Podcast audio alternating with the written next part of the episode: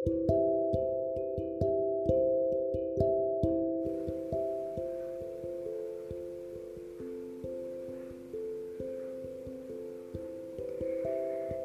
malam anak-anak.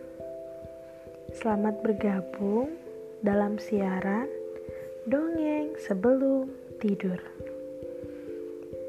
Sebelum mendengarkan dongeng, Ibu mau tanya, apakah anak-anak sudah gosok gigi? Wah, hebat, sudah gosok gigi. Bagi yang belum, Jangan lupa untuk gosok gigi ya. Nah, sekarang waktunya kita untuk dongeng sebelum tidur.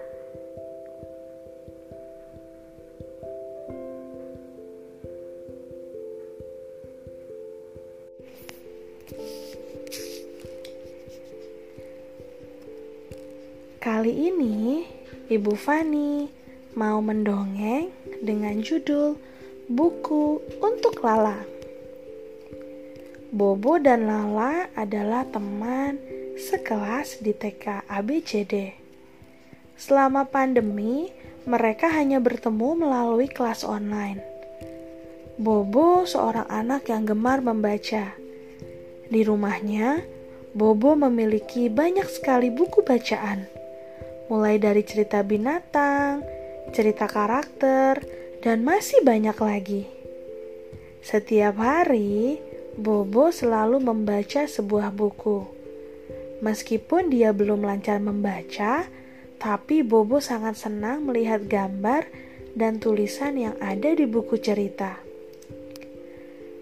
Lala seorang anak yang ceria, dan Lala pun suka sekali membaca. Membacanya sudah lebih lancar dari Bobo. Namun, Lala tidak punya buku bacaan sebanyak milik Bobo. Lala mempunyai satu buku kesukaan. Dia selalu membawa buku itu saat pembelajaran online. Dan Lala selalu senang jikalau diminta ibu guru untuk menceritakan buku ceritanya. Di suatu pagi, saat kelas online akan dimulai, Lala terlihat murung, tidak seceria biasanya. Dan Bobo melihat kalau sahabatnya Lala sedang bersedih. Setelah kelas online selesai, Bobo pun menelpon Lala untuk menanyakan kenapa Lala terlihat sedih hari ini. Lala, kenapa kamu sedih? Tadi waktu kelas online, aku lihat kamu diam saja. Apakah ada sesuatu lah? Halo, Bo. Iya, Bo. Aku sedang sedih. Uh, kamu ingat kan? Aku punya buku kesukaan yang selalu aku bawa saat kelas online. Nah, buku kesukaanku itu rusak karena tidak sengaja terkena air minum oleh adikku saat dia sedang minum. Dan semua lembaran kertasnya menempel. Jadi bukunya tidak bisa dibaca kembali. Wah, Sabar ya lah. Oh iya. Lah, aku mau memberikan kejutan untukmu. Kamu tunggu saja di rumah ya. Wah, kejutan apa, Bu?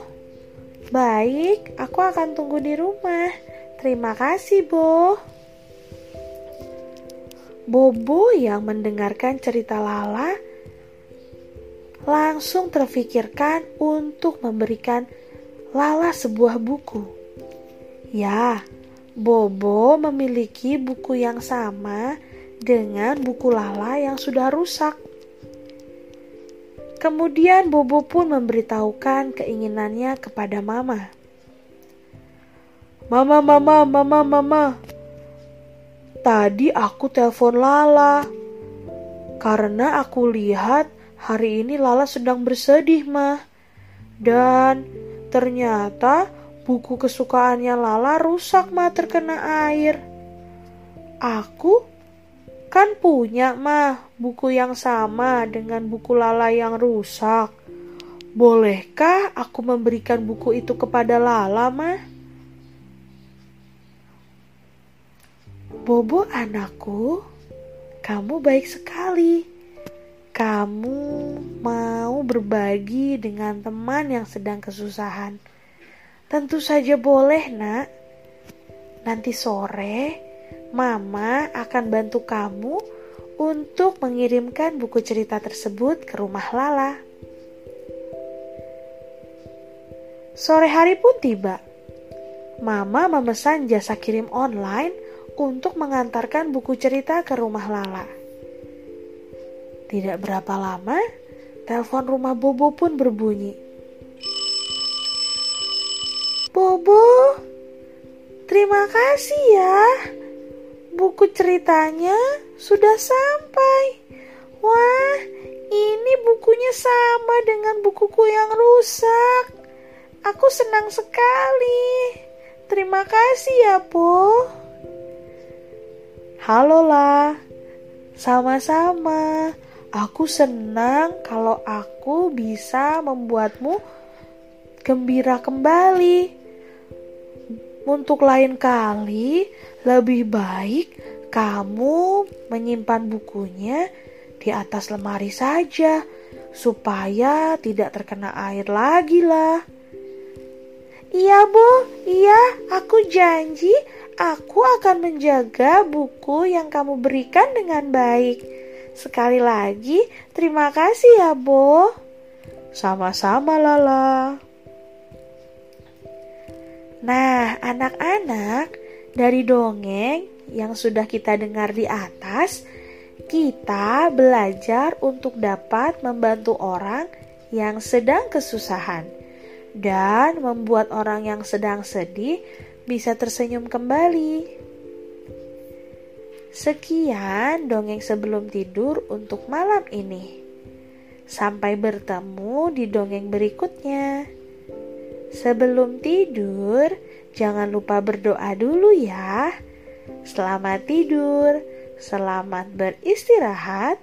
Tuhan Yesus memberkati.